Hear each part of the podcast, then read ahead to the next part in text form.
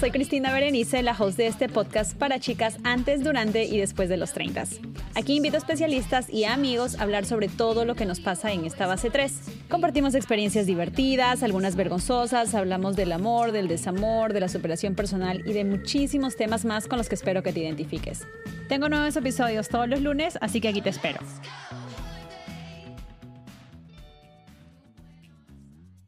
Hello chicas, ¿cómo están? Bienvenidas a un nuevo episodio de este, su podcast favorito, o sea, el mío, Treintañeras. ¿Cómo están? Espero que estén empezando, si es que me escuchan los lunes, empezando bien la semana con Treintañera. Yo sé que a veces los lunes, los comienzos de semana son súper pesados porque regresamos a trabajar, regresamos a los quehaceres del hogar full, a los niños, entonces aquí estoy para, para salvarlas, para salvarlas, chicas. Em, espero que hayan escuchado ya el primer episodio eh, del 2022, que se hayan motivado, que hayan apuntado en sus agendas esas cositas que aprendieron el año pasado y que les gustaría poner en práctica este año, este 2022.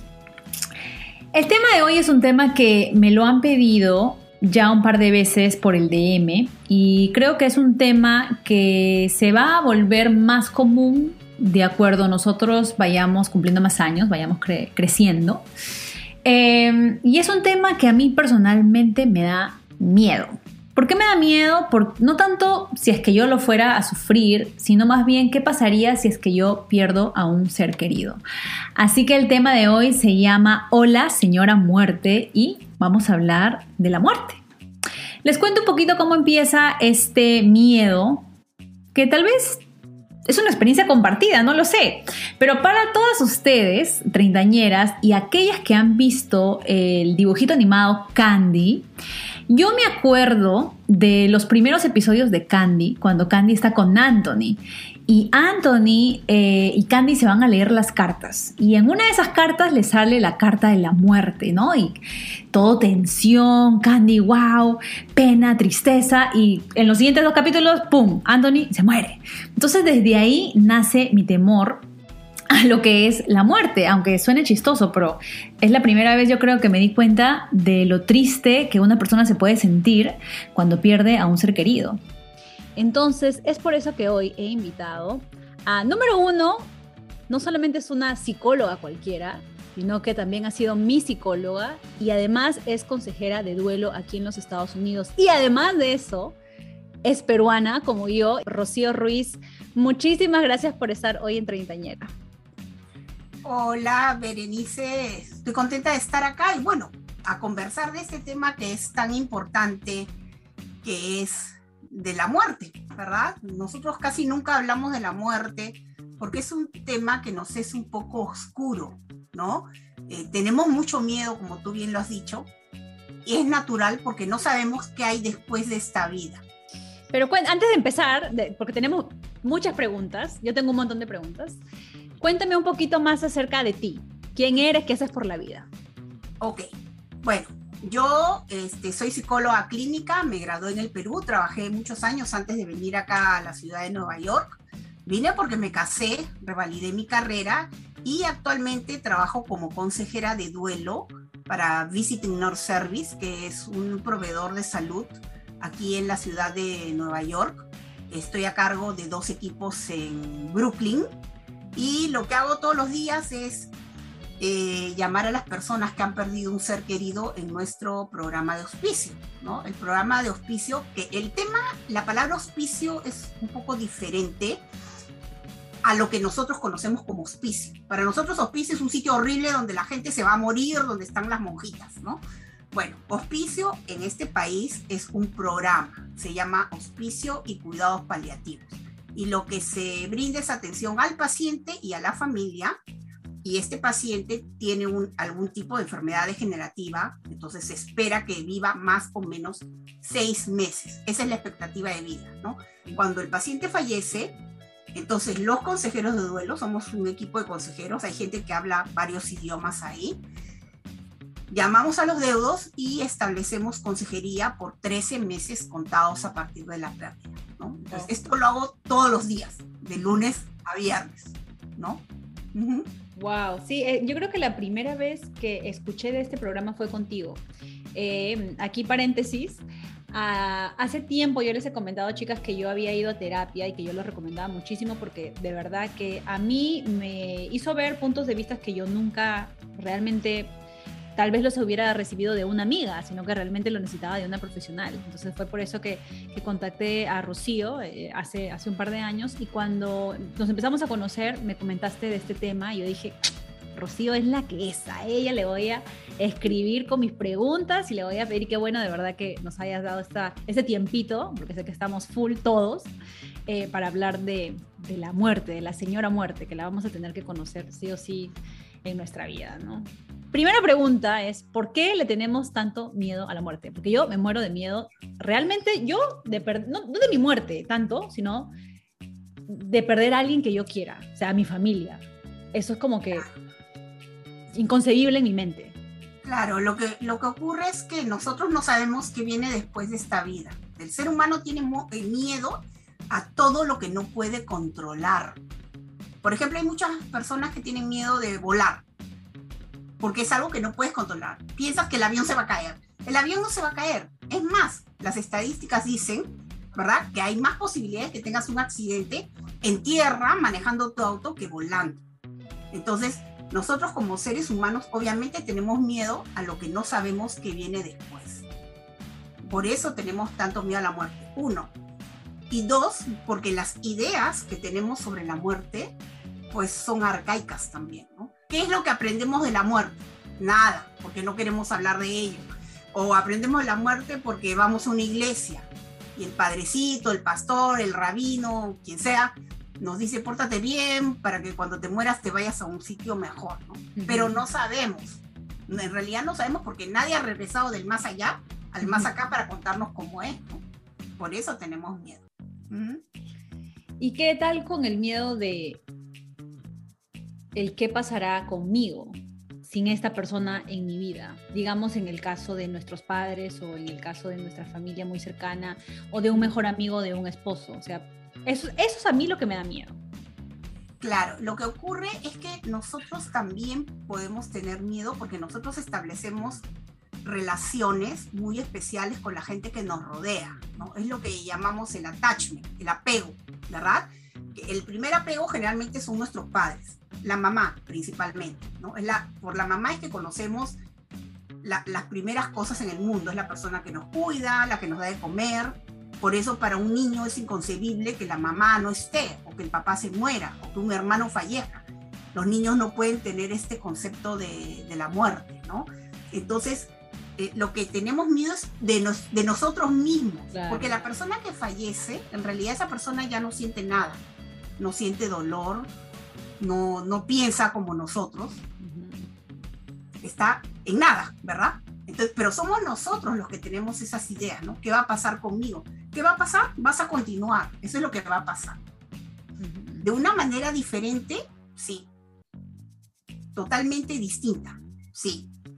Pero uno continúa y aprende a vivir sin las otras personas, sin que estén físicamente, ¿verdad?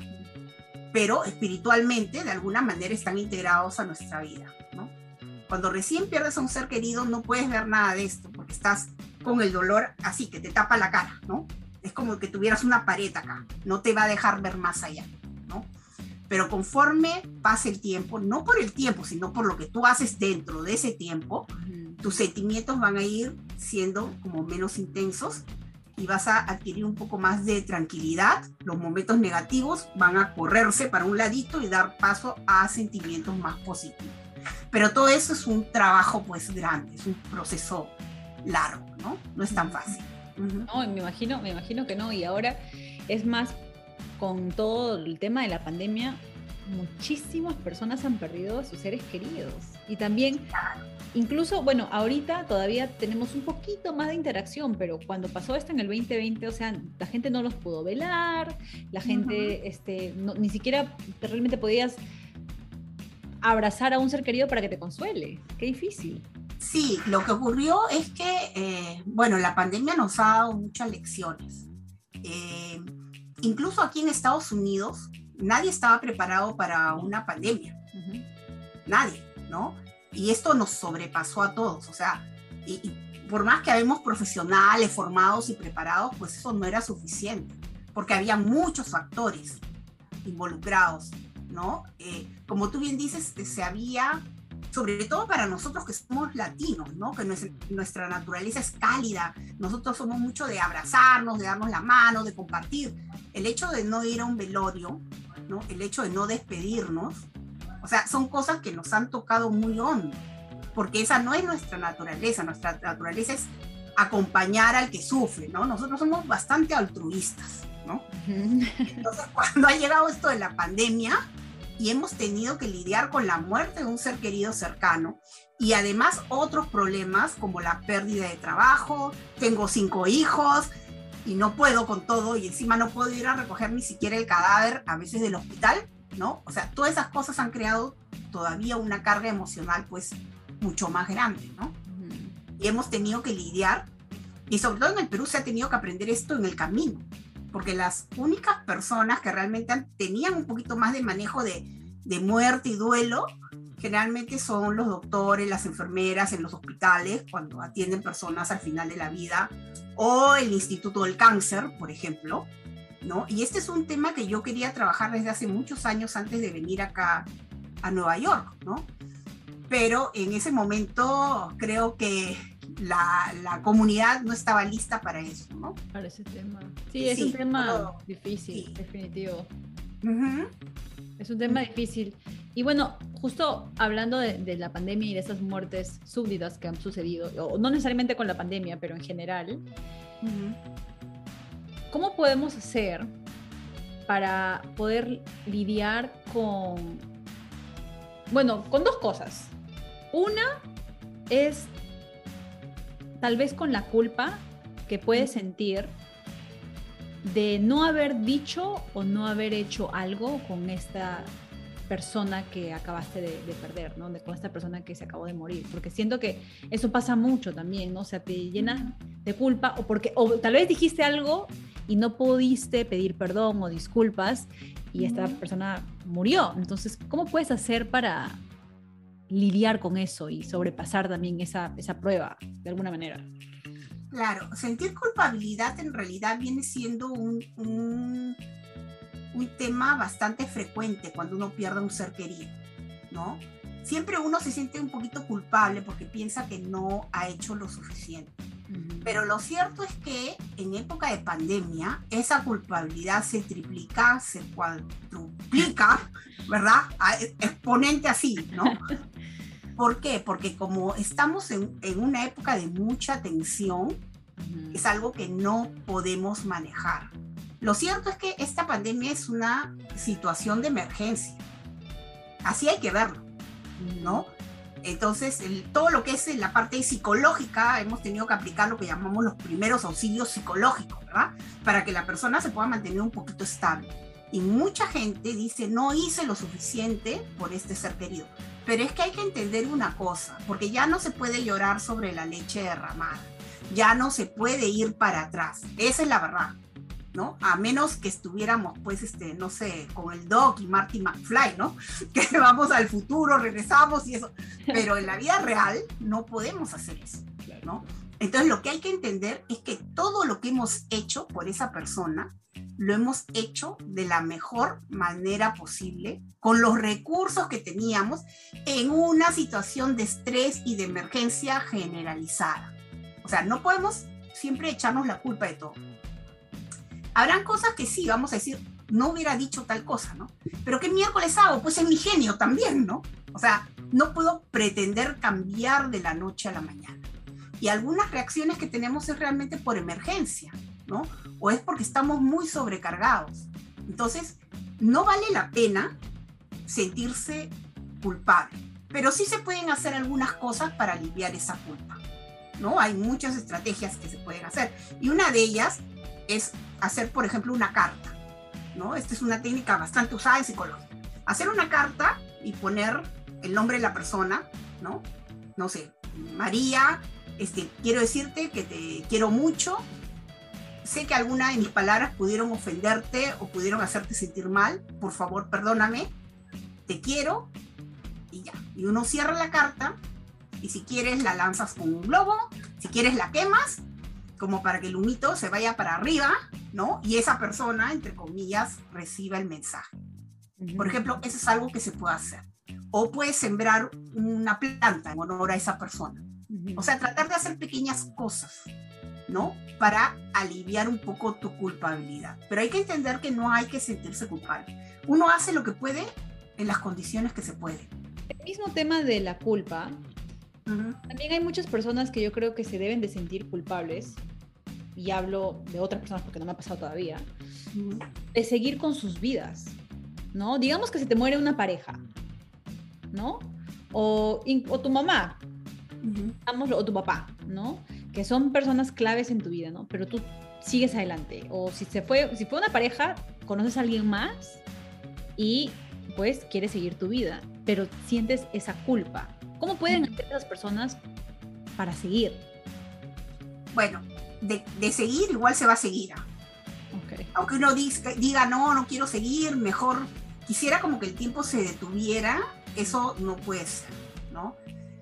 Creo que eh, es, eh, bueno, hay que ver que también hay diferencias entre quién es la persona que tú pierdes. Tiene que ser una persona muy, muy querida para que tú te sientas culpable, ¿verdad?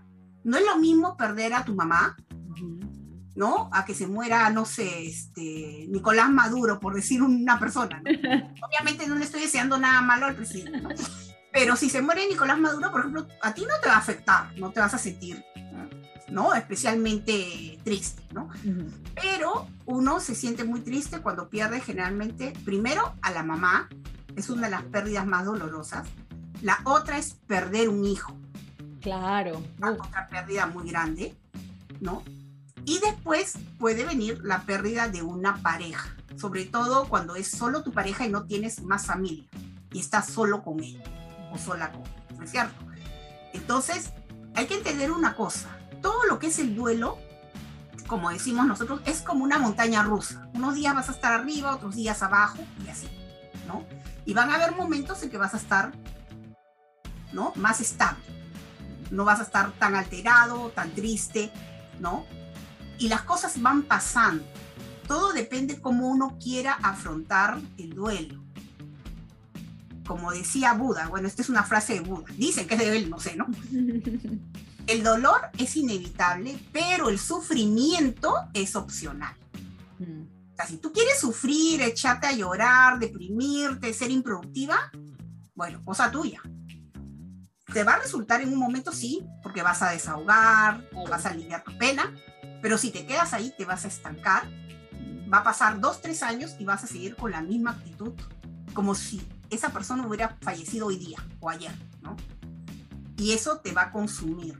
Y eso te va a traer otros problemas psicológicos, ¿verdad? Y tú no quieres eso. O sea, igual hay que continuar. Creo que la misma vida te obliga a seguir. Y la persona que falleció pasa a ser parte de tu vida de otra manera ya esa persona no está físicamente, pero está de alguna manera espiritualmente. Entonces pasa a ser parte de tu vida, de tu corazón. Cuando ves una foto de esa persona, te alegras y dices, oh, yo me acuerdo tal día que fuimos y que pasó tal cosa y tal otra. Y, te alegras, ¿no? No va a ser como cuando recién murió, que es la foto y ¡ah! comienzas a llorar, ¿no? Y te sientes culpable y te sientes mal y te sientes, bueno, que ya no puedes seguir, ¿no? Pero la verdad es que uno continúa. Los primeros días son, son más, los más duros, los más intensos, pero conforme van pasando los días y uno va haciendo un trabajo de duelo efectivo, las cosas se van acomodando. Es como cuando tienes una, una moneda, ¿verdad? Y la tiras, ¿no? Y comienza a dar vueltas, vueltas y después se va sentando. Lo mismo ocurre con el duelo, ¿no? ¿Puedes volver a ser la misma después de la pérdida de un ser querido? Definitivamente no definitivamente uno no vuelve a ser igual porque antes había una persona en tu vida que ahora no está. Y esa persona antes le daba luz a tu vida, le daba otro color a tu vida y ahora tienes que aprender a vivir sin ella. Forzosamente nosotros cambiamos después de que perdemos un ser querido al principio no nos damos cuenta, porque al principio estamos con mucho dolor, no vemos las cosas, no vemos los cambios, ¿no? Y aquí es donde, donde juega un papel muy importante este concepto de resiliencia, ¿no? De cómo a pesar de las adversidades salimos adelante, Y eso es algo que ocurre aquí en el duelo, ¿no? Al principio es muy duro, pero conforme pasan los meses, conforme se van cumpliendo también ciertos ritos, ¿verdad? Que pase el año, a veces dos años, empezamos a sentirnos diferentes, empezamos nuevamente a encontrar cosas que nos pueden relajar, que nos pueden alegrar. No está mal tener momentos de relajo, no está mal reírse. Hay gente que dice, no, ¿cómo me voy a reír? Estoy en duelo. Eso de vestirse de negro, mira, eso es una cuestión muy personal. El que quiere que se ponga de negro y el que quiere es que se ponga de rojo. O sea, es súper personal, ¿no? E incluso, incluso, hay muchas personas que, digamos, se le muere alguien cercano y tenía una boda planeada o, algún acontecimiento y deciden cancelarlo por el mismo duelo. ¿no? Yo, yo soy de la, de la idea, y bueno, se respetan las ideas de, de, cada quien, ¿no? Pero, por ejemplo, si eso sucediera, y ojalá, Dios mío, nunca me, me pase, pero yo creo que yo seguiría porque sentiría que la persona que iba a estar presente hubiese querido eso, ¿no? Hubiese querido que yo esté feliz. Pero también entiendo que tal vez no tienes las energías ni siquiera para ser feliz. Claro, pero creo que en ese sentido hay algo que has dicho que es muy cierto. En estos temas del duelo hay que ser muy respetuosos, porque cada persona reacciona de diferente manera, cada persona piensa de diferente manera, pero cada persona se va a ir acomodando poco a poco. Si te tocara esa eventualidad, que justo tienes una boda, ¿no? Y esto, esto me pasó hace poco con una, una cliente que yo tengo, una señora rusa, que tenía la boda de su hijo y como un mes antes fallece la mamá. Y ella me decía, yo no quiero ir a la boda. Y dije, pero es que tampoco puedes hacerle un desplante a tu hijo, ¿no? Entonces ella decía, porque yo siento que le falta el respeto a mi mamá. Y le digo, no estás faltando el respeto a tu mamá porque estás acompañando a tu hijo en un momento que es importante. Entonces, ¿qué hizo ella? Y esto fue una cosa que le salió a ella, ¿no? Ella se puso las joyas de su mamá para la boda. Oh, qué lindo. Entonces ella estaba en la boda y dice, Rocío, no me sentí mal porque me puse el brazalete, unas gargantillas, unas joyitas de mi mamá. Y varias personas me decían, oye, qué bonito eso, ¿no? Ah, esto era de mi mamá. Entonces me dice, yo sentí como que mi mamá, de alguna manera, también estaba en el evento y no me sentí tan mal. Y pude conversar con otras personas, con la familia. Este, claro, tampoco era que se iba a poner a bailar como loca, ¿verdad? Tampoco es que te vayas de juego, nadie dice eso, ¿no es cierto? Hay gente que malinterpreta las cosas. Ay, mírala esta, ¿cómo está ahí? Está en duelo, está bailando todo eso afuera. Por último, si quisieras, lo haces, porque en realidad el, el duelo es algo tan demandante, te consume tanto, que necesitas buscar maneras de desfogar y de aliviar. El que quiera bailar, que lo haga no es lo que uno recomienda, ¿no? Pero lo que siempre decimos es haz lo que tú creas que te hace sentir más cómoda. Punto. Esta señora se puso la joya de su mamá y dijo, bueno, yo sentí que mi mamá estaba acá y yo no le estaba faltando respeto. Qué lindo. Y eso, eso me parece bien lindo. Hace unos meses se casó mi prima y el esposo ahora de mi prima eh, perdió a sus dos papás cuando em, era un teenager, cuando tenía 15 años. Y lo que hicieron eh, él junto con su hermana es que pusieron dos sillas en la boda de ellos con las fotos de ambos. Entonces es como si ellos hubieran estado presentes también bendiciendo. Claro, e, esto se, se, ha hecho ahora último también para el tema de las fiestas eh, de este fin de año, ¿no? Después del Thanksgiving acá, nosotros sabemos que todo esto es la temporada de Holiday, ¿no? Y mucha gente la estaba pasando muy difícil porque se acordaba de que en otros años el ser querido había estado y este era el primer año que no iban a estar. Entonces, una estrategia es poner una silla o colgar algún ornamento, alguna guirnalda o algo que te haga sentir que esa persona está ahí, ¿no? Y algunas personas han comunicado, bueno, yo quisiera hablar de esta persona que se fue. No está mal que uno hable del que se fue. Al contrario, eso está bien. Aunque a veces hay personas que dicen cosas que uno dice, ay, pero ¿qué está hablando? No, no importa, porque eso ayuda a procesar la pérdida. A desfogar. Sí, sí. ¿Y qué pasa, por ejemplo, cuando nosotros conocemos a alguien que acaba de perder a un ser querido? ¿Qué podemos decir o qué no podemos decir y qué podemos hacer? Porque, por ejemplo, a mí me pasa que cuando yo voy a un velorio, yo no quiero decir ni más sentido pésame. Yo, no, yo nunca digo eso ni por texto ni, ni en persona. Por lo general, yo siempre digo, espero que encuentres paz en tu corazón con esta pérdida terrible, este, y, les doy un abrazo si es que se puede, ¿no? Pero yo, el, el, cliché, ¿no? De mi más sentido pésame, o que descanse en paz, yo, no, yo personalmente no lo utilizo. Hay otras personas que sí, pero ¿qué podemos evitar o qué no debemos decir o qué debemos decir? Bueno, en principio cuando tú vas a un velorio, tú no sabes qué va a pasar, porque los deudos más cercanos eh, están sentados en un espacio, uno tiene que acercarse y decir algo, ¿no? Eso está bien, porque tampoco se trata de ir al velorio y estar ahí y no decir nada, ¿no? Uno se puede acercar. Yo sé que la frase mi más sentido pésame o mis condolencias eh, es, es cliché, ¿no? Tú puedes decir, te acompaño en el dolor, por ejemplo, es una frase que a mí me gusta mucho, ¿no? Nunca, hay cosas que nunca hay que decir. Bueno, lo que sí puedes decir es te acompaño en el dolor. Y lo otro que puedes decir es, estoy aquí por si tú necesitas algo. Ah, claro, qué lindo. Eso se puede decir. Necesitas un café, te traigo un café, necesitas un té, te traigo un té, una galleta, lo que sea, ¿no? Mm. O qué necesitas, estoy aquí, ¿no?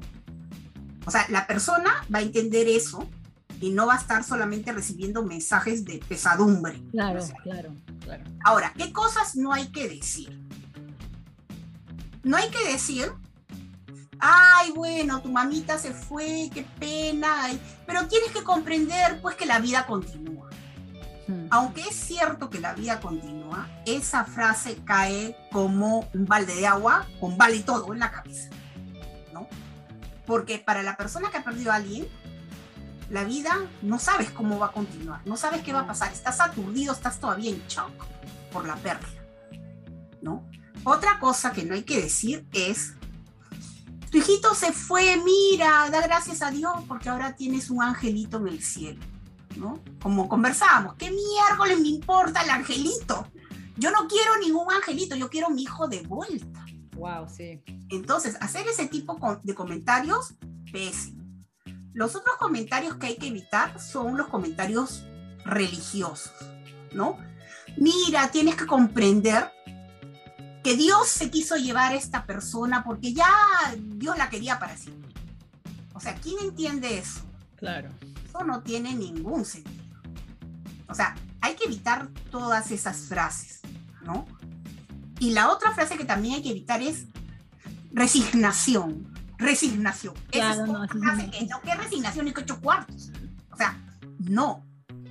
Con el, el hecho que tú te, te, presentes, estés en el velorio, que le digas a la persona, te acompaño en tu dolor, necesitas algo, estoy aquí, voy a estar acá dando vueltas, ¿no? No sé, voy a estar por ahí, suficiente.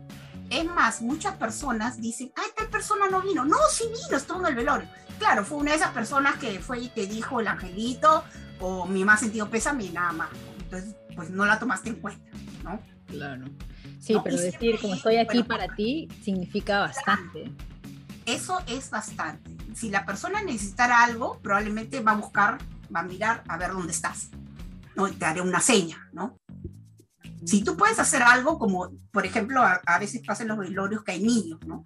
Y te piden que acompañes a los niños o bueno, los niños quieren comer algo, ya, los llevas a la cafetería, si es que cafetería o les traes algo. Ya. O sea, todo ese, ese tipo de cosas sirve, porque en el momento del duelo, de la pérdida, a veces no se sabe qué decir ni qué hacer, ni los mismos deudos saben qué hacer. Están con todo el tema de los trámites, por ejemplo, de la funeraria. O sea, la cabeza está explotando y estás con el dolor, ¿no? Y un señor que te dice, firma aquí, firma allá, bueno, quiere este nicho, no quiere esto, sobre todo en, en, en muertes que son así repentinas, ¿no? Que no estás preparado o que no tienes un plan para tu última morada o quieres ser cremado o lo que sea, ¿no?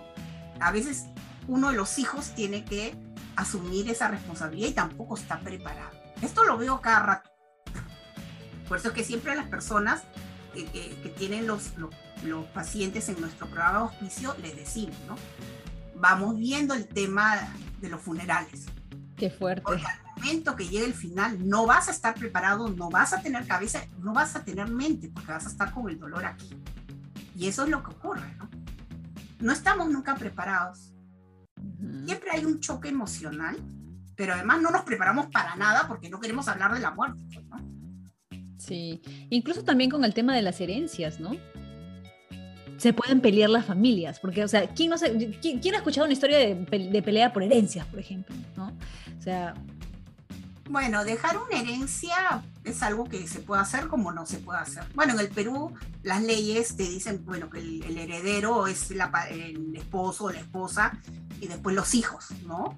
Eh, y todavía tienes que hacer declaratoria de herederos, poner tu aviso ahí en el periódico, ¿no? Y por ahí pueden aparecer otros hijos. y entonces todo eso se complica, ¿no? Pero en este país tú sabes que si tú quieres, dejas herencia y si no, también, ¿no? Le dejas 100 dólares y si quieres le dejas todo a tu perro y se acabó. ¿No? O sea, acá como que es un poquito diferente. Eso depende de cada uno, creo, ¿no? Y tampoco hay obligación de dejar herencia a nadie. Uno piensa eso cuando tiene hijos, generalmente. Pero cuando no tienes hijos, piensas a ver qué va, qué va a hacer de tu dinero cuando tú te vayas, ¿no? Claro. Porque no siempre, a veces quieres dejárselo a tu pareja, pero no quieres dejárselo a personas relacionadas con tu pareja, ¿no? Ese es otro tema también. Ah, también, sí.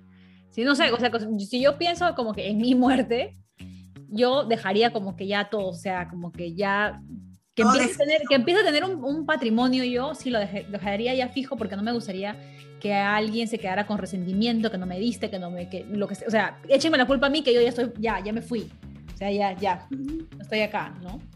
Es más, cuando yo le digo a mi mamá, le digo, mamá, ¿Qué pasaría si es que yo, ella odia que yo le haga la pregunta, mamá, ¿qué pasaría si es que mañana más tarde me pasa algo? Ay, hablas estupideces, me dice, de frente, o sea, me dice, ay, estás hablando estupideces, ya, no hables esas sinceras. Eh, porque tienes, tienes mucha razón, la gente no quiere tocar el tema, nunca lo quiere tocar, claro, y en broma. Claro, es que además los que se mueren son los otros, no nosotros, ¿no? Se mueren ay, se murió ese chico, pobrecito, estamos viendo el noticiero, ay, pues estaba borracho, pues estrelló, ¿no? Ya, se muere él por borracho, ¿no? Pero yo puedo salir a la calle y el borracho me atropella a mí, ¿no? Y me muero yo también, ¿no? O sea, la posibilidad de morir en realidad es 50-50. Sí.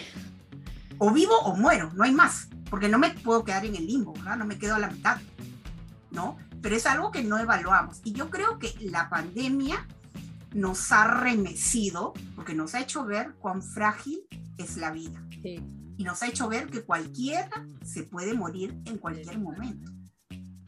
Cualquiera.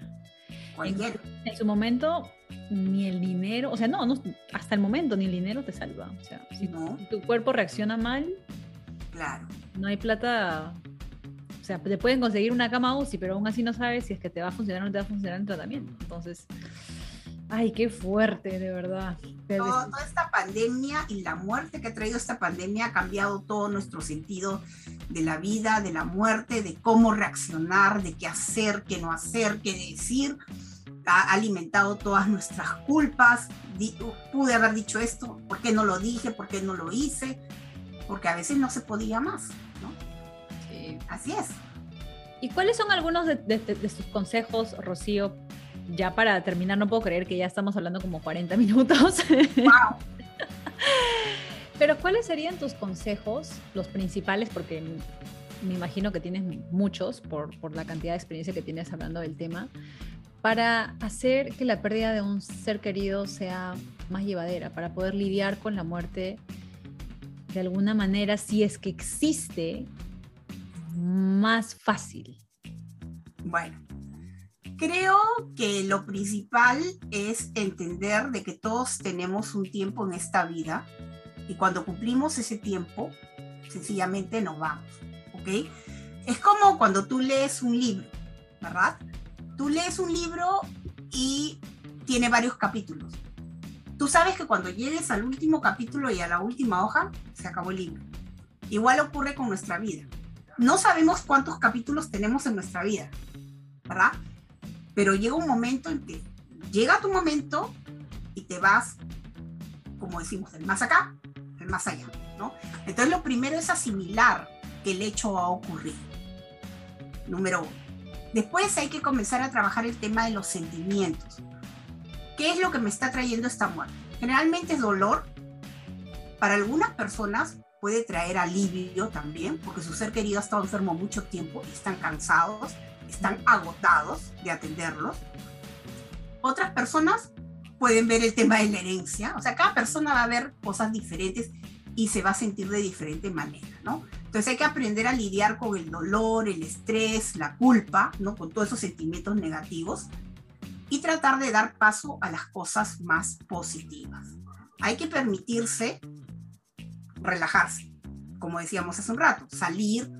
En algún momento voy a querer reunirme con algunos buenos amigos. No me tengo que ir a, a pacharaquear, como decimos, a una discoteca o algo así, ¿no? No tengo que hacer eso, pero tal vez puedo salir a tomar un café con dos, tres amigos de confianza. Hablar de mi ser querido me ayuda, ¿no? La gente a veces no quiere mencionar, ay, no, no le voy a decir nada porque, ay, seguro se va a poner a llorar y se va a poner mal. No, uno no se va a poner mal, al contrario. Es como rendir honor a una persona que existió. Es reconocer que esa persona existió y que esa persona que vivió era una persona buena, bondadosa y que todo el mundo tiene que saber lo linda que era esa persona. ¿no? Entonces hay que comenzar a cambiar un poco las ideas de que hay que sufrir todo el tiempo. Por supuesto, como siempre, comer bien, tratar de dormir nuestras horas, hacer un poco de ejercicio, porque, como decíamos anteriormente, el duelo es muy demandante y se requiere mucha energía. Es como que tú te vas de viaje, ¿verdad? No te vas a ir de viaje pues sin una mochila bien preparada. Vas a hacer una caminata, no te vas a ir pues sin agua, ¿no? Tienes que prepararte. Con mi agua, no sé, me voy a hacer los caminos del Inca, ¿no? Tengo que llevar mi agüita, mi, mi buen jacket, ¿no? Para abrigarme, no voy a ir pues en ropa de baño, ¿no es cierto? No tendría sentido. O sea, uno mismo tiene que empezar a prepararse y empezar a entender que la muerte es parte de la vida, ¿no? Esto lo hemos aprendido en el colegio. Esto no es nuevo. Todo ser vivo nace, crece, se reproduce y muere. Eso lo hemos repetido hasta el cansancio. Eso lo sabemos. ¿Ok? Y cuando las personas ya se van, siempre dejan una estela de las cosas buenas que hicieron. Entonces recordar a los, ser a los seres queridos en los buenos momentos es lo mejor que también uno puede hacer. No hay que acordarse mucho del final, no hay que enfocarse mucho en el final porque eso trae más sufrimiento y ese sufrimiento es innecesario. Ya hay pena porque se fue esta persona. Ahora, también hay que entender que no todas las personas van a hacer un duelo por la pérdida de un ser cercano. Hay personas que han tenido muy mala relación, ¿verdad? Con sus padres. En el caso, por ejemplo, de, de incesto, no le puedes pedir a una hija que llore por la muerte de su padre, ¿no? O sea, hay situaciones también especiales que son un poquito difíciles de manejar y que ahí sí se podría requerir pues un poquito más de apoyo, ¿no? Pero en líneas generales hay que entender de que la muerte es parte de la vida y tratar de continuar poco a poco, no hay apuro para nada, no hay que tomar grandes decisiones de vender la casa, de, sacar la ropa, de ser querido, todo eso lo puedes hacer en tu momento, a tu propio paso, con tranquilidad. En ningún sitio está escrito que tú tengas que hacer esto, esto, esto y esto. No está escrito que tengas que estar de negro, que tengas que llorar todo el tiempo, que no vayas a ningún sitio, que no comas y te quedes hecho un palo aunque siempre hayas querido hacer dieta, que es otra cosa aparte, ¿verdad? No, o sea, puedes hacer muchas cosas, rendir honor a ese ser querido, pero entender que ese ser querido, ese libro terminó su capítulo y tú tienes tu propio libro. El día que te toque, terminarás tu capítulo y ya. Así de simple. ¿Ok? Ay, Rocío, muchísimas gracias de verdad por habernos dado, para mí al menos, entender ciertas cosas de cómo uno puede lidiar con la pérdida y si es que alguien que conocemos está o ha perdido a alguien eh, cercano, ¿no? ¿Qué es lo que podemos decir? ¿Qué es lo que podemos hacer? Porque realmente, como dices tú, la pandemia nos ha traído una infinidad de situaciones que no esperábamos y nos ha puesto la muerte y la vida en, o sea, in your face, ¿no? En tu cara. O sea, no, creo que y, ha sido en conjunto, ¿no? O sea, todos hemos sentido el mismo miedo a morir. Todos. Quien, quien diga que no, no, no, tuvo miedo al, al, COVID y a morir, bueno, no sé, pues no, no, no, no sé ¿qué, qué creerá, pero creo que la mayoría de personas sí ha pasado por, por ese estado y este comprender y, darnos cuenta que, bueno, cada persona lidia con, con, el duelo de manera distinta y que no hay una guía, como dices tú, ¿no? Y tampoco me había... Claro, no, hay, en realidad no hay una guía eh, de cómo se debe lidiar con el duelo. No hay tampoco una guía de cómo uno puede aconsejar a otra persona, porque cada persona, como decíamos, reacciona diferente. Lo que puede estar bien para ti, lo que te es cómodo, no es para la otra persona. ¿no? Incluso hasta el tema de los sexos, ¿no? Es este, los hombres tienen otro tipo de duelo diferente porque hay esa, ese concepto recontra arcaico, ¿no? De que los hombres no deben llorar. ¿no? Claro que los hombres pueden llorar, ¿dónde dice que no pueden llorar? ¿No? Entonces hay ciertas diferencias, ¿no? Y, y, creo que es importante ser tolerante con los demás. Si alguien viene y me dice, oye, he perdido a mi papá, me siento así, así, yo lo escucho, bueno, tal vez yo lo escucho porque eh, esto trabajo es lo que yo sé, ¿no? Y puedo decir algo que lo ayude, ¿no? Pero aún personas que no tienen preparación pueden prestar oído. Es lo que llamamos la escucha activa, ¿verdad? Escucharlo y no hay que decir tampoco, te comprendo perfectamente. No, tú no puedes comprender perfectamente porque tú no estás en el zapato del otro. Una cosa es ser empático y otra estar en su lugar. Entonces, con ese tipo de frases también hay que tener mucho cuidado. Y si alguien te dice, mira, yo perdí un ser querido, tú puedes decir, yo también perdí un ser querido y lo que a mí me ayudó fue esto, ¿no? Este, es como una sugerencia, no tiene que ser un consejo, you have to do this, no. Tú podrías hacer esto, tal vez esto te sirva. A algunas personas les sirve, por ejemplo, adquirir una mascota. Mm. ¿no? Porque eso también te alivia, el hecho de estar acariciando la mascota te alivia un montón, ¿no? algunas personas resulta, otros no quieren ver, pero un perrito, pero ni a 20 leguas, ¿no? O sea, no todos reaccionamos ni procesamos la pérdida de la misma manera. Pero si tú puedes escuchar a alguien y decir algo que te sirvió a ti sin necesidad de copar toda la conversación, porque no le vas a decir, oye, mira, yo también perdí a alguien y entonces tres horas y tú eres la única que habla, ¿no? Y la otra persona se va a quedar, ¿what? ¿Qué es esto, no? No. O sea, pero sí puedes brindar algún apoyo. Y siempre decir, necesitas hablar con alguien, estoy acá. Aunque eso a veces te puede hacer sentir un poco incómoda porque no tienes el, manejo del tema completo, por lo menos a la otra persona la va a ayudar a desahogarse. Y si tú sientes de que tú no puedes hacer eso, también puedes no ofrecerte, ¿no? Porque también tienes que pensar en ti. Hay gente que no tiene oído para estas cosas. Hay gente que se altera, hay gente que se pone mal, hay gente que llora. Ay, no, por favor, no me cuentes, no, no, no quiero que te pongas a llorar, no, no, no, por favor, ¿no? Claro, no sabes cómo lidiar con una persona que está llorando, sí es cierto. Claro, cada persona es diferente, entonces como que ir balanceando el tema. A veces decimos, y esto me pasa a mí también, a veces me ha ocurrido que he dicho algo y no era lo más apropiado. Y con esto termino. Esta fue una cliente que yo tenía, una cliente japonesa. Ella era ginecóloga, ¿ok? Y ella había perdido este, su bebé estaba encinta y lo había perdido. Y ella como ginecóloga sabía de que había perdido el bebé, pero vino por el tema de duelo. Y entonces conversando yo le comenté, bueno, en realidad hay que buscar un espacio, ¿no? Era tu primer bebé, en algún otro momento, cuando, bueno, decidas con tu esposo, tendrán otro hijo, no sé qué, bueno, bueno. Por supuesto que un niño no reemplaza a otro niño, un bebé no reemplaza al otro. Y entonces ella me dijo algo que yo me quedé ah, con la boca abierta, ¿no? y me dijo, en mi cultura es el mismo bebito que está regresando, es la misma alma que regresa. Hmm. Entonces yo dije, plop, dije algo que no era. No. Trabajamos todavía varias sesiones, pero se aprende mucho de otras personas. Entonces también hay que estar atentas para aprender. Y hoy día yo aprendí un montón del tema. Muchísimas gracias de verdad, Rocío, una vez más por tu tiempo y ya te voy a estar invitando tal vez para otro episodio ahí, de hablar de, otro tema eh, importante también, que es la salud mental, que creo que también si las personas están pasando por algún duelo y sienten que necesitan conversarlo con alguien, bien importante, contacten con un profesional de la salud mental. Yo creo, soy de las personas que lo recomiendo muchísimo, muchísimo, en cualquier aspecto de su vida que ustedes lo necesitan. Como dices tú, te ayuda a liberar. Porque creo que eso es lo que, el trabajo que, que, que ustedes hacen, ¿no? Y te dan soluciones que tú no ves o sea, en su momento, cual sea tu dolor o cual sea tu problema, no las ves. Entonces, por favor, Ya saben, chicas, si tienen, están pasando por alguna, alguna tribulación en sus vidas, contacten con un psicólogo. Y Rocío, no sé si estás en las redes. ¿Estás en las redes para que te contacten las chicas?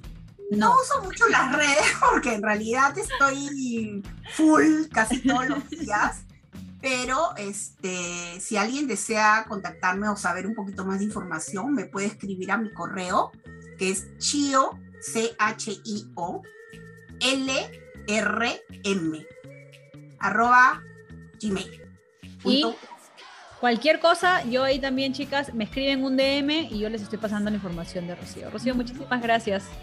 Ok, perfecto, hasta la próxima.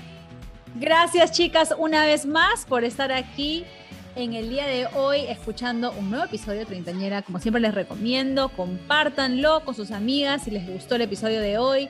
Taguenme en las redes sociales. Síganme arroba treintañera podcast en Instagram.